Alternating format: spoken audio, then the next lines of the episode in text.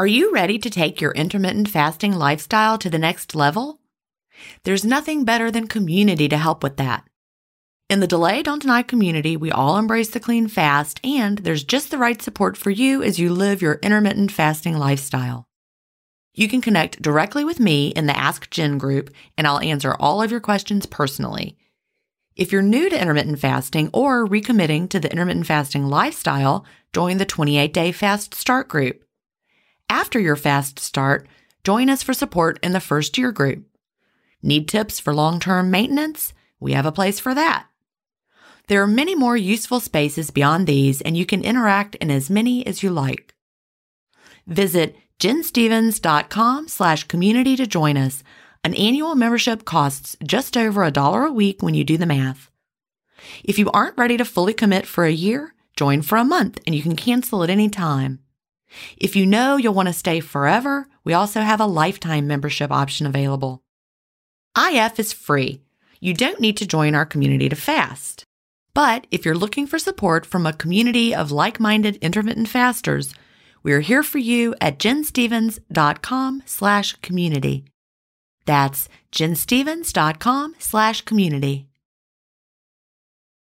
Achieving my long term goals is more about creating healthy habits and less about quick fixes. And that's why I love both intermittent fasting and daily harvest. Tim Spector, a gut health expert and founder of Zoe, and Dr. B, gastroenterologist and author of Fiber Fueled, recommend that you aim for at least 30 unique plant foods per week. Daily Harvest helps make it easy. One of my favorite options is the sweet potato and wild rice hash harvest bowl. With Daily Harvest, I'm getting tons of plant based options built on organic fruits and vegetables that are easy to prep and free of weird ingredients such as fillers, seed oils, and added sugars. Create healthy habits that last with Daily Harvest. For a limited time only, go to dailyharvest.com slash ifstories to get $30 off your first box plus free shipping. That's dailyharvest.com com slash IF stories for $30 off your first box and free shipping. Dailyharvest.com slash IF stories.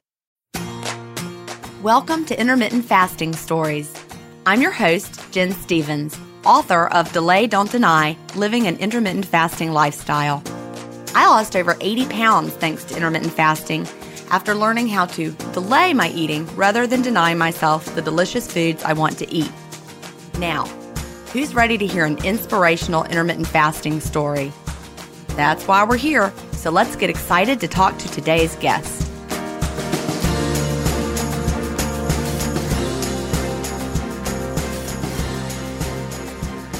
Hi, everybody, and welcome to episode 100 of Intermittent Fasting Stories. There's just something special about that number 100. Today, I'm here with Jody Ayers. Jody lives in Bloomington, Illinois, and she is a second grade teacher. She has been in second grade for 24 years and has taught for 27 years. And so, welcome, Jody. Hi, Gin. I'm so glad to be here episode 100. Isn't that exciting? Feels like we should be doing something special. Like the 100 day of school. Hey, we can we can count things and put them in piles of 100. Maybe that's why 100 is so special because Jody gets it and probably a lot of parents have had kids that have gone through the 100th day of school and the schools all celebrate it, but it really is a big deal in an elementary school the 100th day of school. Well, I teach second grade, and my second graders always say they do 100. They definitely do it in the pre K, and they do it for sure in kindergarten. But in first grade, they do the 101 day, and they watch 101 Dalmatians. And then, so my second graders always say, Do we do 102 day? I said, Nope, we're done with that. You guys already learned how to count a long time ago. we just keep on going. I can't remember which grade it was. Maybe the first grade team, they would always dress up like they were 100 years old. So they would, that was always fun. So everybody, and the kids would come to school like they were 100 years old. And it was just really cute. Yeah. Well, they, I know in kindergarten, they have to bring, they just put a bunch of stuff in a bag that uh, they can count out in a 100 and then they put it all together. And I don't know, they play all kinds of 100 games. But we well, don't here do we that. are in the 100th episode of Intermittent Fasting Stories. That'll just have to do.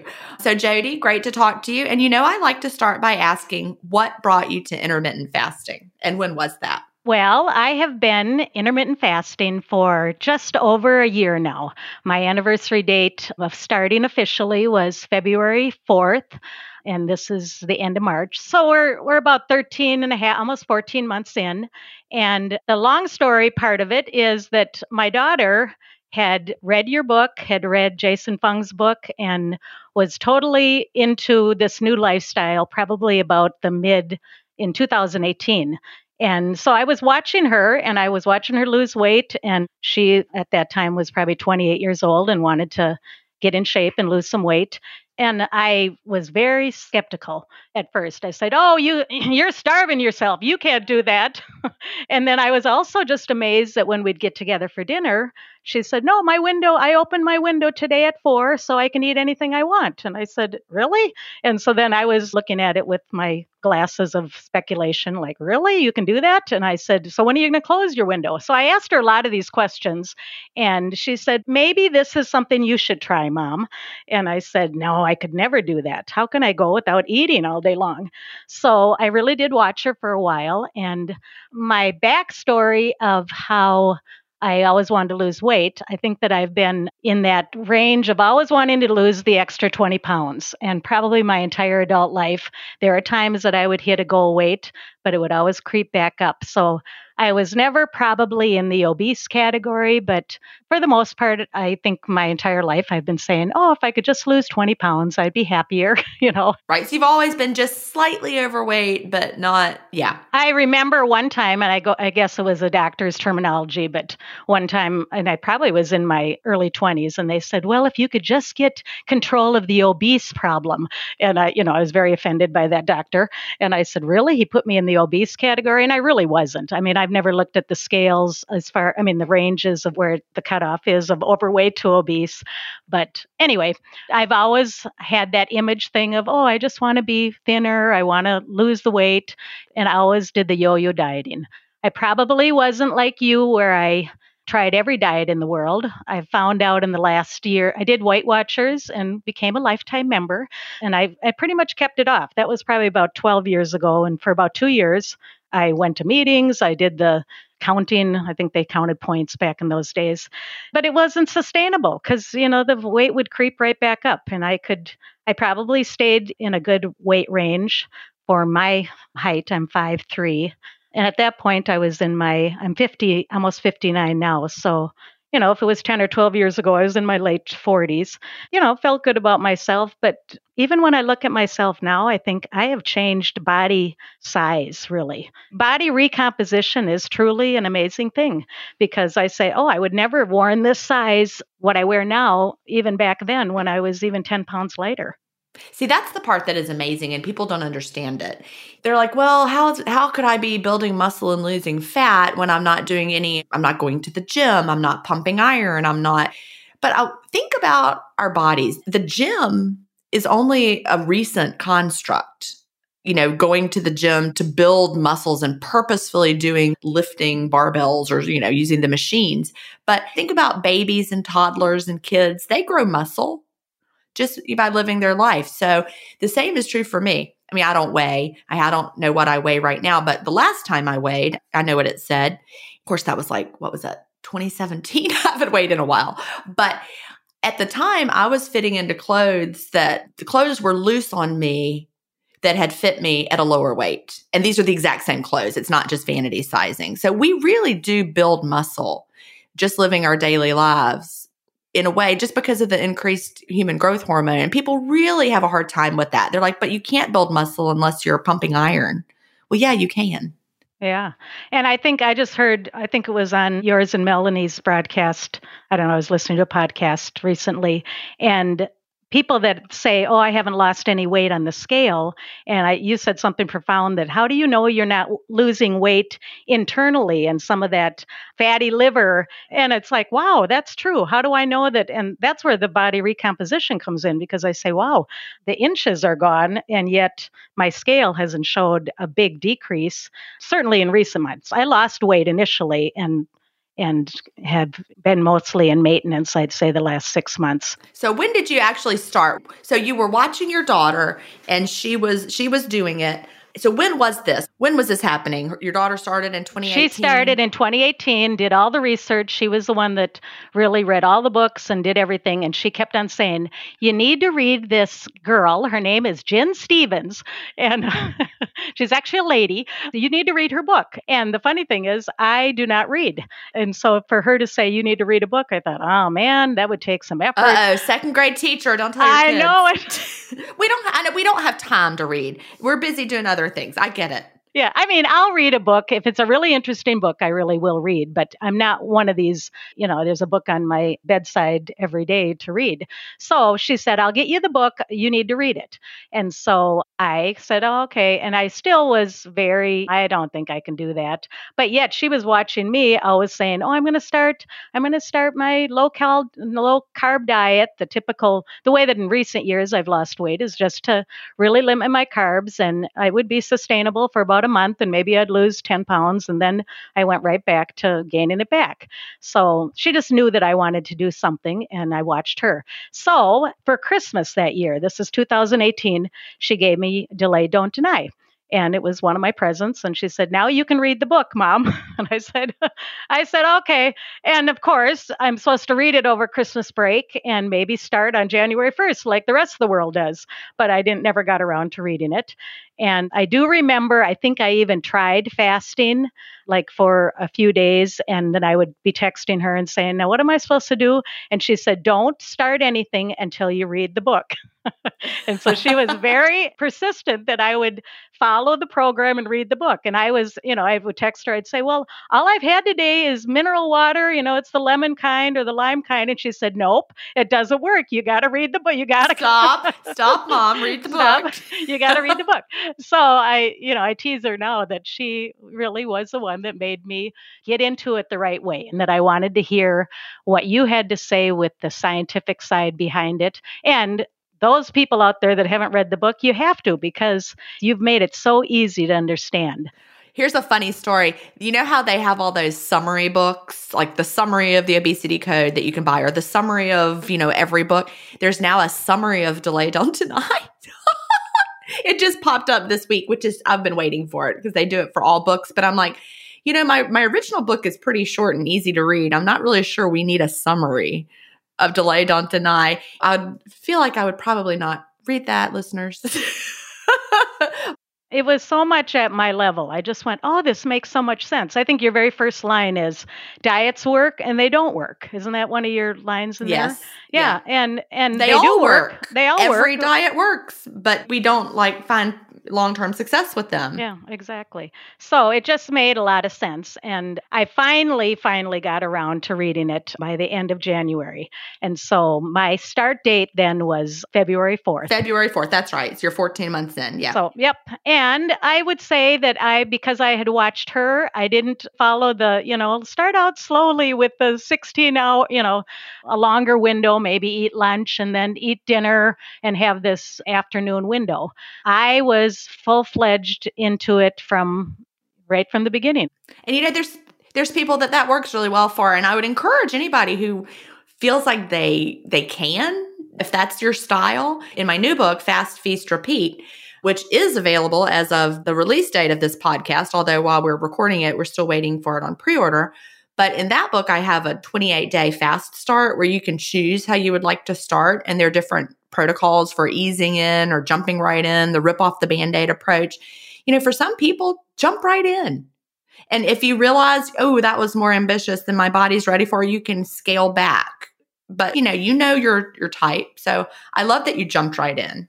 I did jump right in, and because I teach, I was not around food all day long. So I went to school that day with several cans of LaCroix or mineral water, you know, unflavored. In the blue can, yeah. In the blue can, yes, drinking some right now. Anyway, and so it just would drink at my, and I always had water at my desk anyway, but I, but now I'm drinking water all day long. When it came to lunchtime, I just didn't eat lunch, you know, and I thought, oh, I can do this. And I would say those first, maybe the first week to two weeks, I needed to get acclimated. My body needed to get adjusted. And I was kind of cranky. I think I was even cranky with my class. And I'm usually very nice. usually was very nice teacher, but that day I was, oh, you know, stop it, you guys. And so then, but I was famished by four o'clock and I didn't get home from school until maybe 4.30 or 5. And then I was ready to eat a regular meal with my family and felt good about it. And then I closed my window. I was done eating and started the day the next day in that cycle. It really works well for teachers. Let me just pop in with that because sometimes we'll have people start and they'll they'll be in the the Facebook group and they're like I'm a teacher how am I going to possibly make it through the day without fueling myself I'm like and yeah like like you just said Jody the first couple weeks as your body adjusts can be difficult but there was something so freeing about not having to drag lunch or snacks or everything to school. And then you also find it frees up your day during your lunch break, you can do something else. Mm-hmm. From my friends' point of view, my co-workers, they saw the pattern of me not coming to the teachers' lounge for lunch anymore, and they were like, "What's wrong with you? Why are you not coming to be with us?" So I feel like that was my own, that was my choice because I I really did get a lot done, and I still do get a lot done during that lunch break. Keep working at my desk, grading papers or whatever. But it does. You have to be intentional about still making sure that you go and visit with your coworkers because teaching is kind of a solitary job. You're with your kids all day long, your class, and you don't have a lot of adult interaction consistently, you know, like you would in an office where you're with adults all day long. So I do miss the teacher time, but I just have to be, and they understand. Everybody knows I do this now. So if I just sat drinking my water, they would understand and support me in that.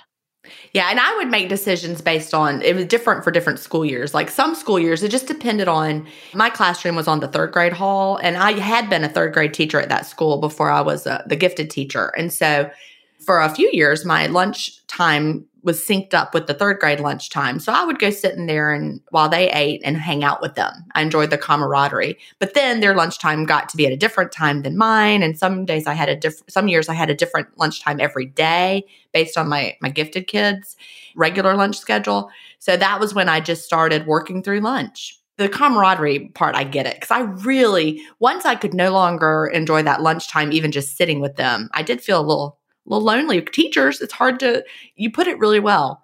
It is a little lonely because you feel like you're trapped in there. yeah.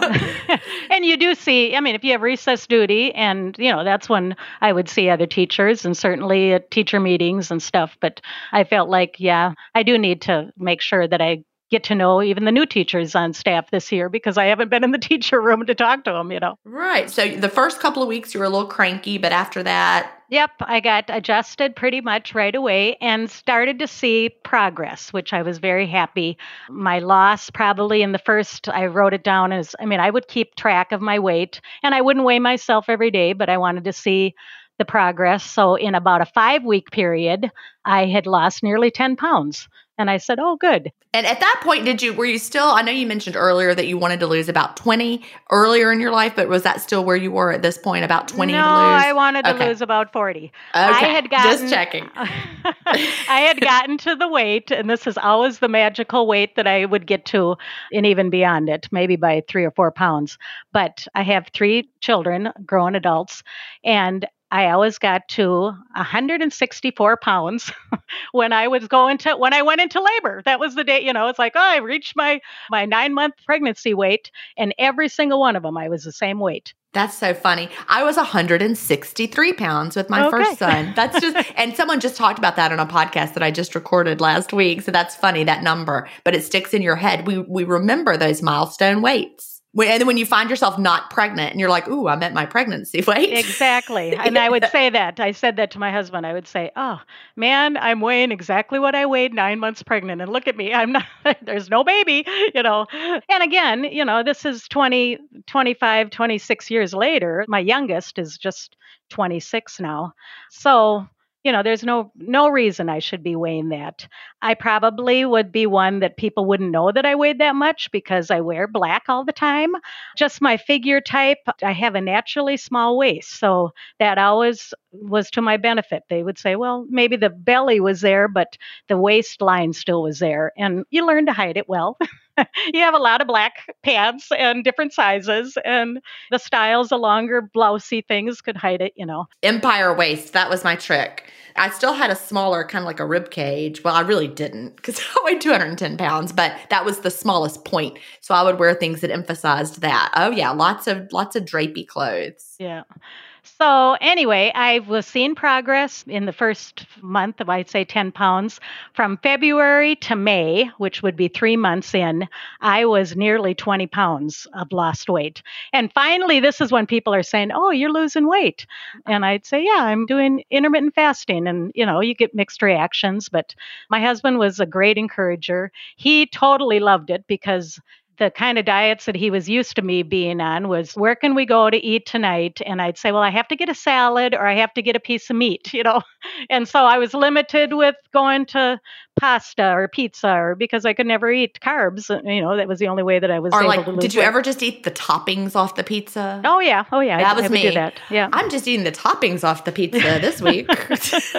Yeah. I need five pieces of pizza so i can eat the toppings off. I mean yeah. crazy so I was encouraged. I oh, I did measurements too. I started with taking my measurements maybe about 3 weeks in, not from the very first day, but overall I was losing inches. And I do have a question about about measurements because I measured everything, you know. So you say, "Okay, I'm going to measure my right thigh and I'm going to my right calf and and then you would take the, write the measurement down. So my theory on measuring is that I would just say, okay, I'm going to measure all these things and make a really big number and add them all together. So I'd start out with this really big number. This is this is my waist, this is my belly, this is my hips, and then then a month later when I would take my measurements again, I would take those individual parts and say, oh, I went down two inches in that. Is that the way to do it? Do you think? Yeah, you know, it's really up to you. There's no right way. You hear people, you know, they'll say, I've lost a total of 19 inches because that's adding all the parts together. So, really, there's no right or wrong way. It's just a matter of, of tracking what you want to track and the, the areas you want to. But it is really exciting to add them all up and get a big number. And my, I just looked at my chart today, just preparing for this, and I have lost a total of 42 and a half inches. Love it. Which, again, I didn't measure my big toe, but I measured, you know, big, you know. Oh, on that big toe, there's one 19th of an inch, you know. Right. The more areas you measure, the larger your inch loss will be. But that's, it's just, you know, it's motivating. We don't have a standard for that. No. Well, and even with my waist, which again, people would say, oh, you always have, you, you just naturally have a small waist. I lost five and a quarter inches off my waist alone. So the waist just got smaller and I don't have the belly fat or the extra weight or the inches around it. So measuring your waist is really an important one because if you're going to measure nothing else, there's a couple of different ratios that we can use. Like, for example, waist to hip is a really good one. Like, find your waist measurement, find your hip measurement, find the ratio of that. And then also waist to height ratio. And you can go online and read about these and search for them, but they can actually show you where you fall on the list of like waist to hip or waist to height ratio. So I had fun doing that. And so, like, in one of them, I had like the same ratio as like Beyonce or something. and on one of them, I had the same ratio as like a female college swimmer. And so that made me feel like super good about myself. So, y'all calculate your waist to hip and waist to height ratio and follow those. And then go online and search for where you can compare yourself. But it's a measure of health. You want your waist measurement to go down. Yeah. And I think that I've hit a set weight. There was a point where I pretty much didn't stop losing weight, but it slowed down significantly. And that was probably seven, six or seven months into, you know, from February to about September. I said, Oh, I've, lost a total of 26 pounds now. How much longer? You know, you kind of have this set goal in your mind of, I want to weigh, I want to weigh 128 pounds, which is what I weighed the day I got married, you know, and I'm not under 130 yet. I'm close to it, but it's taken a really long time to just lose those last five pounds. And now, have you tried on your wedding dress? Do you still have your wedding dress? Yes, I did do that. And actually, I posted that was one of my stories on your on I your somehow Facebook. had a feeling. So there, there was a photo of you in your wedding dress, right? Uh huh.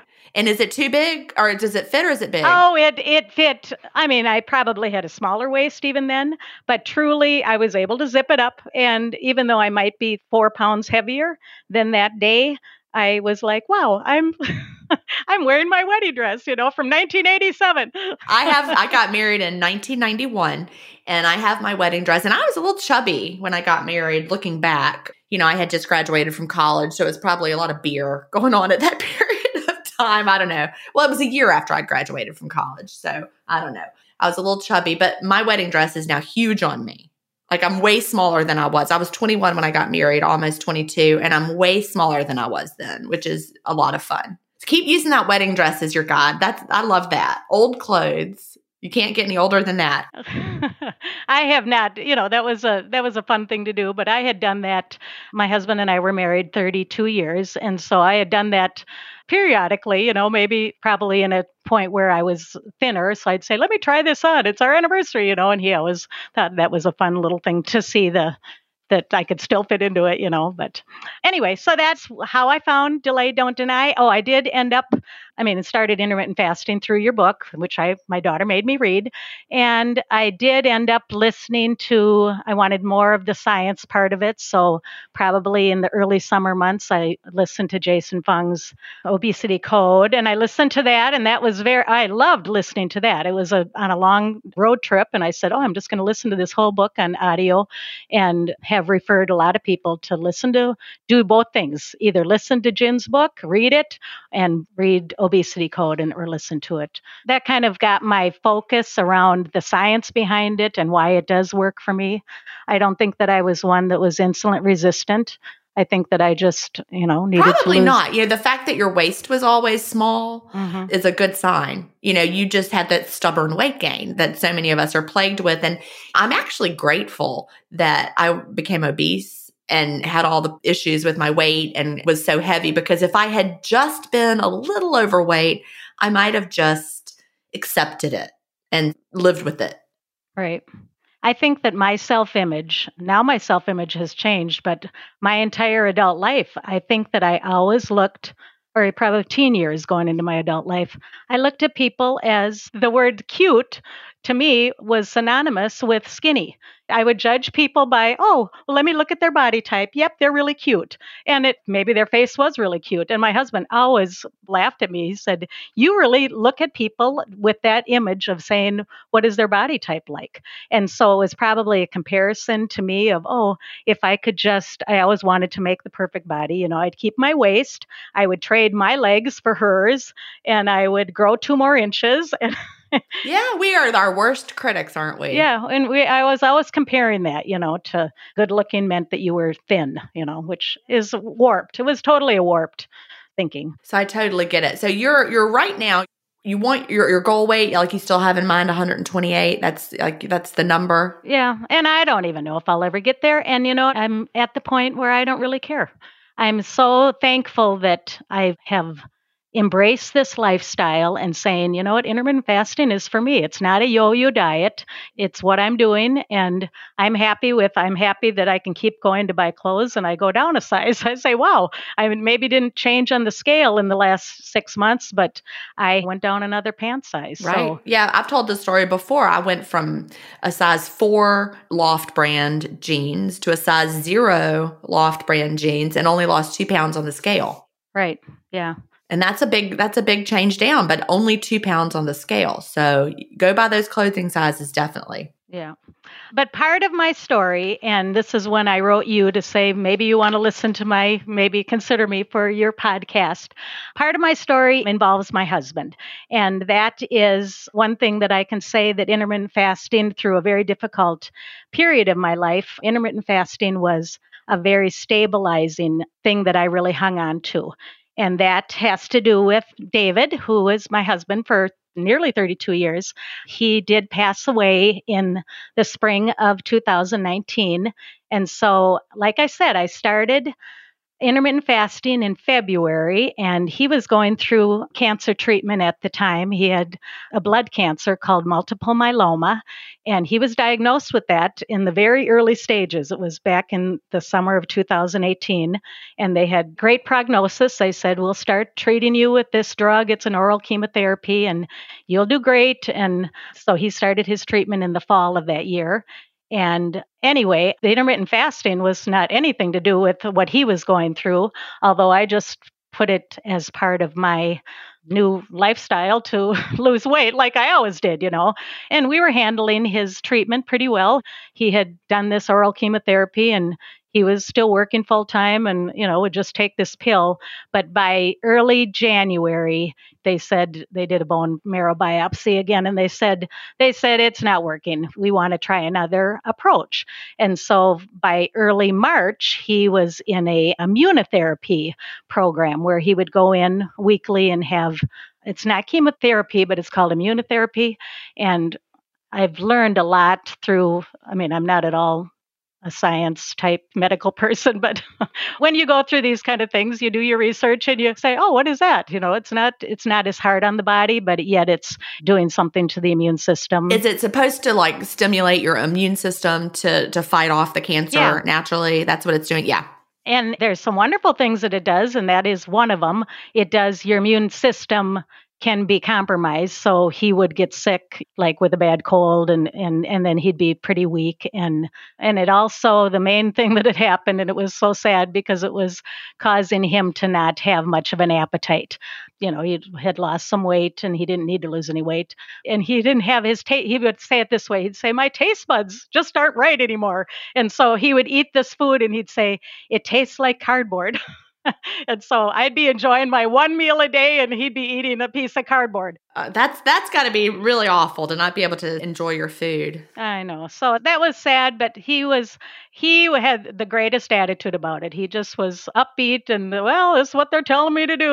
Okay, you know, and he just had a and we we pretty much embraced the whole thing. Everybody would say, "Wow, you guys have a really good attitude with this," and most of it was just waiting for the insurance company to say, "Okay, start this next treatment and do this. And so sometimes there'd be waiting periods of, you know, a week or two of, of not knowing what new therapy he was going to have. But anyway, so all of that to say that was into the months of March. He was starting this immunotherapy. He would go in weekly to have his, oh, sometimes would be, at first it was several hours, but it ended up being about a four hour procedure where they they just hook you up to an IV machine and they give you all these drugs for the week. And then you'd have another one the next week. And a wonderful thing, my school was my class. The parents in my class were were so supportive and helpful through this time. They set up a weekly meal thing on Monday nights. The, the, day he would have his therapy, they would bring me a, a meal, and I'd say, "Well, I'm not the one. I know how to cook. you know, I'm not the one." And then, no, you'll be under pressure, and you need to have, uh, you know, somebody provide a meal for you. And so, and that was just a very, very kind-hearted wonderful for the whole spring. I think we had meals coming in on Mondays. And the great thing in that, when people would say, Is there any dietary restrictions? And I'd say, Well, he doesn't eat very much, but I can eat whatever, you know. bring that the Olive the Garden. Yeah. No dietary restrictions yeah. at all. Yeah. And they would bring home cooked meals and restaurant meals. And it was it was just really uh, just a great way that people really ministered to us as far as, you know, showing their kindness through the difficult time we were going through. Anyway, so that took us into Easter time and they did another bone marrow biopsy and they said it's really working. This immunotherapy is doing the numbers or whatever they were looking at the numbers were going up and going the right way. And so we were very encouraged and throughout this whole thing we never had any worries about anything. We just said well we'll be on these drugs and hopefully your appetite will come back. And the goal with the doctor was to get him into a remission so he wouldn't have any anymore. He could live with this for a long time. So all of that, everything was going fine. We had a big Easter meal in in April, whenever Easter was that year, and then on April 27th of last year, he took a nosedive and he was brought to the hospital because he just collapsed in my son's arms and we called the ambulance. And anyway, what was happening was I don't know if it was a byproduct of the immunotherapy, but sometimes it was doing the good things, but it was also affecting his hemoglobin. And so he was suffering from really, really low hemoglobin, which I learned about hemoglobin, if you know what that is. you know, the function of hemoglobin is to, to carry oxygen from the lungs to the body's tissues. And you just can't function well with a, you're very, very weak when your hemoglobin is really low. And so anyway, he was in the hospital. They gave him transfusions of blood, and it would get raised and then they had to do other tests they were just he was just going through a gamut of tests but for about a 25 day period. So from the end of April to the day he died, he was in and out of the hospital, mostly in the hospital. But this is where my intermittent fasting story comes into it because through that, I never stopped fasting. I just was like, this is what I do. You know, I would go, I was spending most of my days at the hospital. There was a few days I actually went back to teaching when there was about a week period where they were just saying, "Oh, we're just buying time. We're just gonna we're gonna make sure he has all these tests." And he was doing fine as far as the energy level was coming back, and they were gonna they were gonna release him to go home. And so then I did go back to teaching those that week of early May. We all face stress in our daily lives. What if the answer to a better stress response is in one key nutrient? I'm talking about magnesium and specifically Magnesium Breakthrough by Bioptimizers. This one of a kind product is designed to reverse low levels of magnesium, which could have a positive effect on our stress response. But don't take my word for it. Here's a quote from a 2020 issue of the scientific journal Nutrients. Results suggest that stress could increase magnesium loss, causing a deficiency. And in turn, magnesium deficiency could enhance the body's susceptibility to stress, resulting in a magnesium and stress vicious circle. I only recommend Magnesium Breakthrough by Bioptimizers. It's the only organic full spectrum magnesium supplement that includes seven unique forms of magnesium for stress resilience and better sleep. Simply go to bioptimizers.com slash ifstories promo code IFStories10 to get your magnesium breakthrough and find out this month's gift with purchase. That's bioptimizers.com slash IFStories, promo code IFStories10. If you've been listening to my podcast for a while, you know what a fan I am of Dr. Tim Spector and the work he's doing with Zoe. I was first introduced to his work in 2015, and I've been following his research ever since. What I love most about the Zoe Science and Nutrition podcast is that they have weekly interviews with world leading experts who explain how their latest research can benefit your health. Recently, I was thrilled to finally meet him face to face as we recorded an episode for the Zoe Science and Nutrition podcast. And this episode aired on April 11th. We had a chance to talk about the world's biggest intermittent fasting study, and I had the opportunity to explain the clean fast to Jonathan, which may explain why he didn't enjoy his prior experiences with fasting. Search for Zoe Science and Nutrition on your podcast player or on YouTube to hear the latest episode, and don't forget to look for the April 11th episode to hear me, Tim, and Jonathan talk about the world's biggest intermittent fasting study anyway you were saying that you never stopped fasting and that I mean, do you feel like that it that it kind of it helped you get through it, the regularity of the fasting? I I really do. I think that was the fasting for me was a godsend because it was probably the stabilizing thing that kept me. We had a good attitude anyway. I mean, I think the whole time we had a lot of people praying, we had our own faith that we really hung on to, but we did not I did not deviate from the fasting and I just would drink my water and sitting in the hospital room. And then sometimes people would bring me a meal. They knew I was doing this, or else I would go to the hospital cafeteria and I'd say, Well, this is my one meal a day. I'm excited to eat. You know, it's five o'clock. And so I don't know. I did have people say, You need to, you better nourish yourself. You better, you're going through a hard time. And maybe because I was three months into it already, I just said, Well, this is, this is how I live. This is the way I live my life and I'm not going to change it. I just just felt like I really leaned into it probably through adversity. I love hearing that. And you're not the first person that has said that. You know, it, it, makes me think of, you know, some of the other stories that have been told on this podcast or in the Facebook groups. And when we face the stressful times, I mean, I cannot imagine how hard this was for you, although your husband sounds amazing. David sounds like an amazing man and his positivity and his his great attitude it just shines through.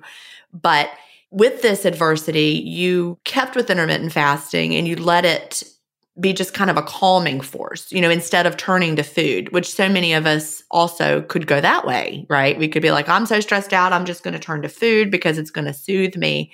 But it really would not.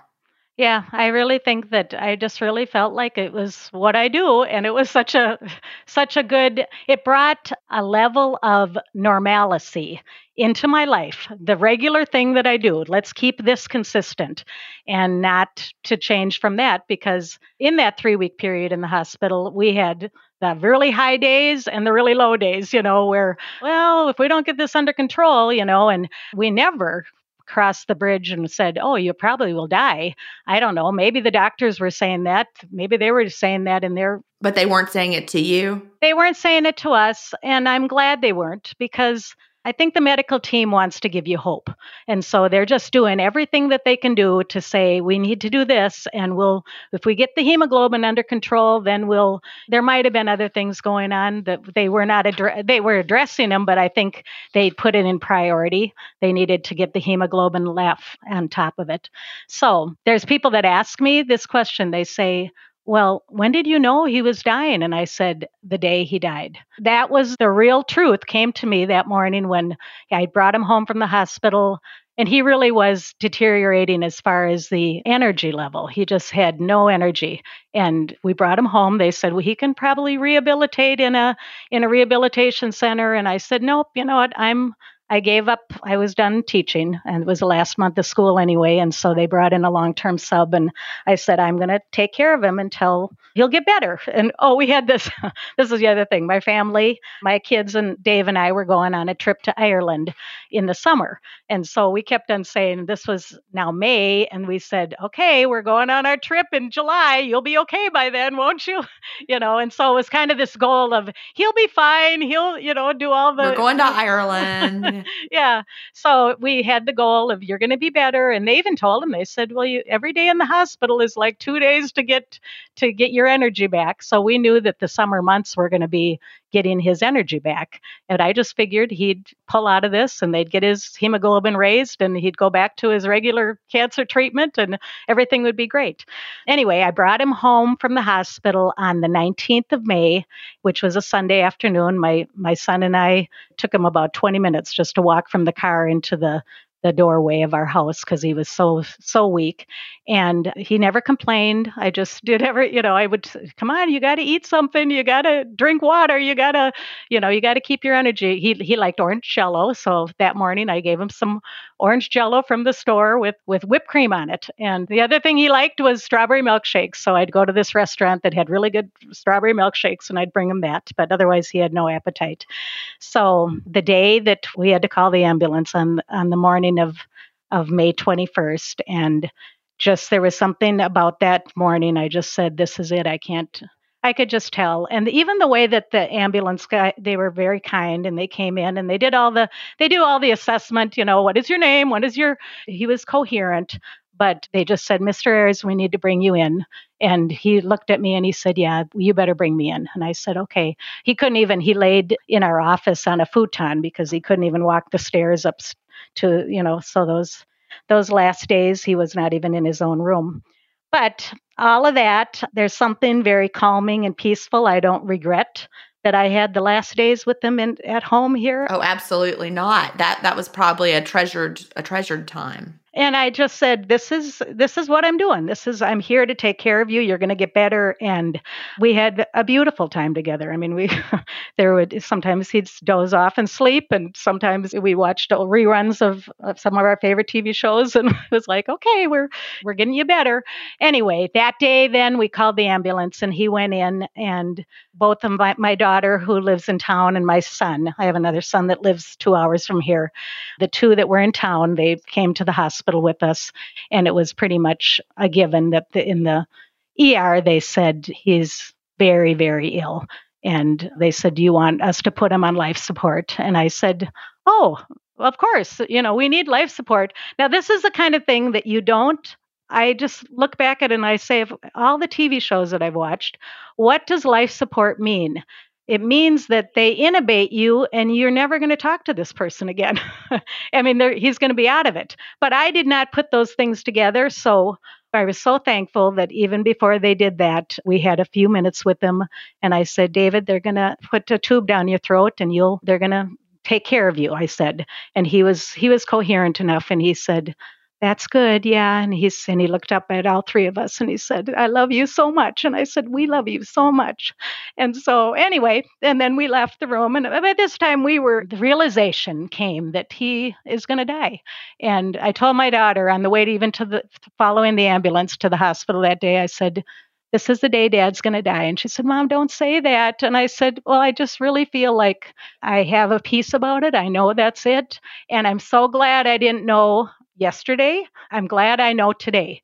And so I really believe that's that's how God intended it and maybe he knew. He might have known his last day, but David didn't tell me that he was going to die tomorrow, you know. Anyway, so it was if you think about death, this is the beauty of it. When it's a peaceful This episode is brought in part to you by Audible, your go-to destination for thrilling audio entertainment. Whether you're looking for a hair raising experience to enjoy while you're on the move or eager to dive into sinister and shocking tales, Audible has an exclusive collection of thrillers from best selling authors that will keep you on the edge of your seat. Like James Patterson's first audio only thriller, The Coldest Case. Experience stories like never before, where every chilling detail is brought to life by captivating sound design. Plus, as an Audible member, choose one title a month to make yours forever.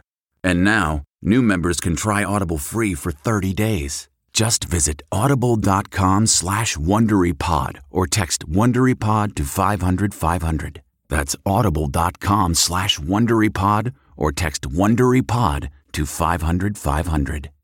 Angie's list is now Angie, and we've heard a lot of theories about why. I thought it was an eco move. Fewer words, less paper. No, it was so you could say it faster. No, it's to be more iconic. Must be a tech thing. But those aren't quite right. It's because now you can compare upfront prices, book a service instantly, and even get your project handled from start to finish. Sounds easy. It is, and it makes us so much more than just a list. Get started at Angie.com. That's A N G I, or download the app today. Time and you know that it's just the clock is ticking. I have nothing but wonderful memories of that day. I can't say wonderful in that. Oh, this I know what you mean, day," though. But it was It- not. it's, a, it's, it's a terrible loss for your family, but you can still have a beautiful moment yeah, together. it really was. And they put him in intensive care, and so some of the rules were lifted in intensive care that day. I think the nurses and the doctor knew that his levels and his all of the his body functions were just slowing down, and they even would say, "Well, we don't know how long this will be. We'll do everything we can, but we're seeing the trend going down, uh, the numbers going down."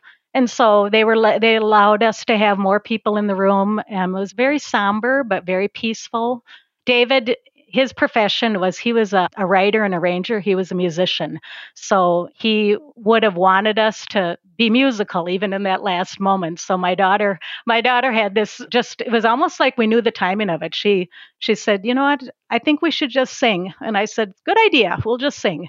And we all there were about 7 of us in the room, family and and a few close friends, and we just stood around his bed and sang an old hymn which is called great is thy faithfulness and right in the highest in the highest part of the song where it says god you have been faithful to me. That's when the monitor just went beep beep beep beep beep and i said on that last note and that high note and the way that he would have heard us singing if he could still hear us at that point he was ushered into heaven i would like to say that at that moment he changed his address from earth to heaven Oh, what a beautiful story. And I may be tearing up on this one. i know Thank you for sharing it with us, though, Jody. I do think that uh, his soul, I'm sure, loved that last moment of singing from the people that he loves. Yeah, and that's that's how he would have wanted to do it. And even his his whole life was to live his life to be an example, to live his life for God, for the Lord. And so that's the beautiful thing about death. When you know where you're going, I'm not sad about where he is. He's in eternity with his Lord. And so you you had a peace, he had a peace, the whole family. Oh, absolutely. Yep, absolutely. So that's the the great thing. We have the hope in eternity. Now the grieving process for me is the loss of you know my best friend, the one that I loved. And living my life the rest of my years without him is is what I've had to do and and still am doing. I mean, I think the first year has been the hardest. Everybody says that, you know, I think I'm doing okay. I've tried to keep myself busy. I school, keeping keeping busy with my with my work and and your family, having your family around you. Yeah, my kids have been a great support, and I it's just been they've really embraced it, and you know they're dealing with the loss of their dad too. So, but they take care of me, and they they yeah. So all of that to say, why did intermittent fasting? It really came into my life at the right time because I I needed something to stabilize me, and yet never did I think in February of that year that four months from now you'll be saying goodbye to your husband and and keeping up with the consistency of the fasting was just really a I don't know. It was A it was the right thing. It was a com- it was a stabilizer. It really was a stabilizer. And that's the key thing that I could hopefully maybe pass on to somebody that that wonders how can I make it through a difficult time. I would say embrace it. Just say this as your your lifestyle. If you see intermittent fasting as a yo-yo diet, it's never going to work for you. You know, well I'll do it for a while and then I'll just go off because I'm going out of town and I'm I'm just not going to I don't know. I think the But consistency. yeah, I totally get what you're saying. Just because we tend to we tend to do that. You know, I think of all the yo-yo diets I did. I was on it, I was off it. I was on it, I was off it. And even intermittent fasting was like that for me from 2009 to 2014. And you know, I can remember my son had appendicitis. This he was in sixth grade. It, it was, you know, he was in the hospital for 10 days, which is really nothing. You know, it was a tiny little blip and he was fine, but he had to have a couple surgeries. But I turned to food during that time. I just ate my way through it.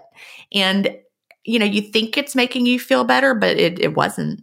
it's called stress eating where you Right. just you this you see the circumstances around you and you say well i'm not going to i'm to get off the wagon because i can't stick to that which is another thing when i in delay don't deny i think that the the one chapter that stands out and i correct me if i'm wrong in the title but did you it was one of the chapters saturday only comes Yeah, Saturday, comes- is not a special occasion because it Yeah. happens every week, right? Exactly.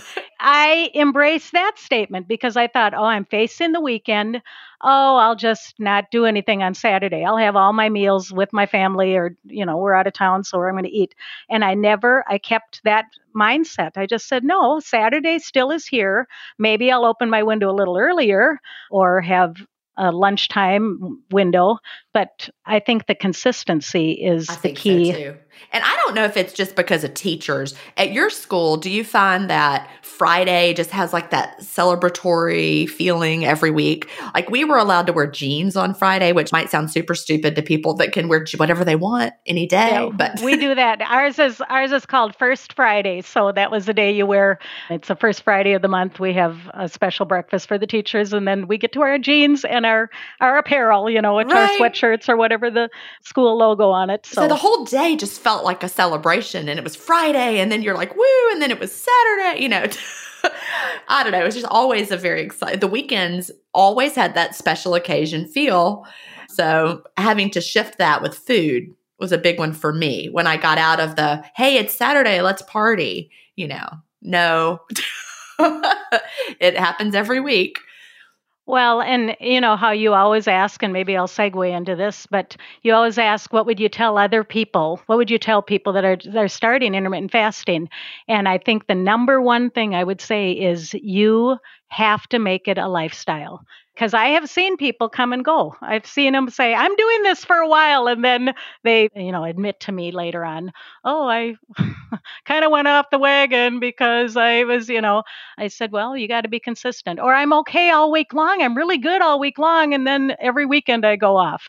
You know, I said, you can't do that. You got to see it as, as a lifestyle. And if you don't see it that way, then it isn't just another yo-yo dieting approach. Exactly. And we really don't want it we don't want it to be that way for people because you know, I've I've started saying since I wrote Delay Don't Deny that this is the health plan with the side effect of weight loss, but I really want to encourage people to come to intermittent fasting.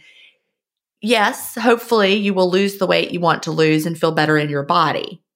But it's going to do so many more things for you than just your weight. It's really just such a healthy way to live. Yeah. For me, the health benefits are, you know, just totally energy. That afternoon slump of, oh, I'm so tired, wanting to go to bed at seven o'clock at night because I'm just exhausted after a day. I don't have that anymore. I would come home from work and take a nap. Like before, before intermittent fasting, I would come home and I would have an afternoon nap before I could even face, you know, what I was going to feed my family. hmm Yeah, I think that I have at least I have 16 hours where I wake up about five in the morning. I am about a 16 hours of total energy all day long. It's all true. day. It's the best. It really is the best. And eating is is enjoyable. It could be, you know, almost recreational. It's something that that is pleasurable, but you can do that at later in the day. We're delaying. We're going to do that. You're going to have that pleasure from eating. You know, look forward to it. That's what I do. I look forward to that period of time, and it has become more special than just like time to eat. Yep. I think I I don't think that I I focus too much on the food, but starting at about three o'clock when I'm starting to get hungry, then I'm just like, oh, what can I have for dinner tonight? I'm just, I almost get excited. Like, what can I, and I don't really cook much for myself. I pretty much do takeout or have um, my daughter and her husband, they will have a couple meals a week with me. And so then we, maybe I'll cook a meal if the kids are coming over for dinner, but otherwise I'm not going to cook for myself. That doesn't work because I don't have, I don't have the energy or really want to. So I'd say what I'm really focusing on, and I really enjoyed reading your book, Feast Without Fear, because I want to eat I want to eat the better real foods and eating what my body craves. I totally don't want sugar anymore. I don't like the artificial sweeteners anymore. I can't stand diet coke like I used to. So I know my taste buds have changed and I think that I just want good nutritious food. Yeah, it makes such a difference, you know, thinking about vegetables in an all new way. hmm Yeah. For me, and it's a discipline too. Sometimes when I am hungry at five o'clock and I say, oh, well, my window's open, I gravitate to, well, let me just eat this bag of chips, you know, which is bad. I'm more of a salty person. So I'll. Me too. I'm eat a salty the, person. Yeah, eat the popcorn or the chips. And, and then when it does come time for the meal, then I just don't eat as much because I've kind of filled up on that. So I'm trying to be disciplined in that. But I think that, you know, just exactly what you said. If if I feel like that my health is improving and the way that I can measure it and see this as a lifestyle, then the long term benefit of it is it continues to be a long term approach Absolutely. to to You know, it, I, you know, I've seen people who haven't had the weight loss and they're like, I'm about to give up. And I'm like, well, please don't give up because this is doing so much more for you than you probably realize. So that would be my encouraging word to people. Don't give up. You know, the body is complicated. Weight loss is complicated. Intermittent fasting is not necessarily going to just be all you need to do to to find the weight loss you're looking for. You may need to tweak your foods, you may need to heal your gut, but it's doing so many good things for you. I just would say don't give up. Right. I'll never ever change. I will do this the rest of my life and I'm so I'm so grateful that not that you invented it, but you certainly are giving us a platform to read your book and tell other people about it and get the word out that this I'm is what you can do. You you know, you get it. You're a teacher. So that that's what I am. I'll be happy to be the world's intermittent fasting teacher to teach you about it. You know, I'm not the one who did the scientific research. I'm not the one who invented it, like you said. but teachers, we teach. You know, everything we do, we teach. When I started baking homemade bread, I made a blog post about it because I want to teach people how to do what I do. So that's really, you know, that's who I am. I'm the world's teacher. and so, Jody, I've really enjoyed talking to you today. And thank you for sharing your story so bravely because that was such a such a difficult thing to go through. And I'm so grateful to hear that intermittent fasting helped you in a small way, helped you go through it. Yep, I really think that it's helped even in the grieving process. You know, the every month, every holiday is a new experience because my kids don't have their dad here and I don't have my husband here, but I think that just keeping the lifestyle, I just say, well, this is it's really helped me in that. I think I'm a stable person, you know, as far as emotionally anyway. So I'm thankful that that wasn't, you know, I didn't take a a big nosedive with depression or anything. I just was like, well, this is this is what I do. I I think that it really has definitely keeping it a lifestyle has definitely helped in that whole grieving process as well. Well, Jody, thank you so much. And our, our time is up, and I look forward to seeing more from you over time. Okay. Thanks, Gin. It was great.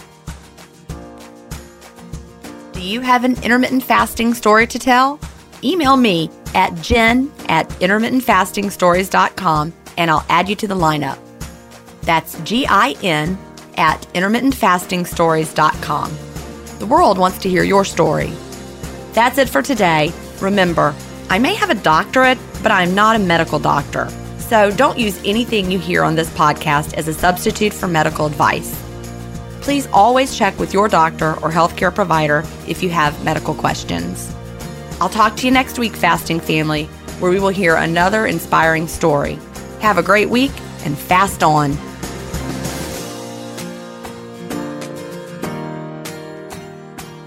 Intermittent Fasting Stories is edited, mixed, and mastered by Resonate Recordings.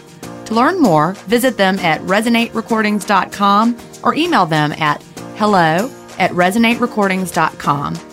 Intermittent Fasting Stories listeners will receive a free offer if you mention that you heard it on the podcast.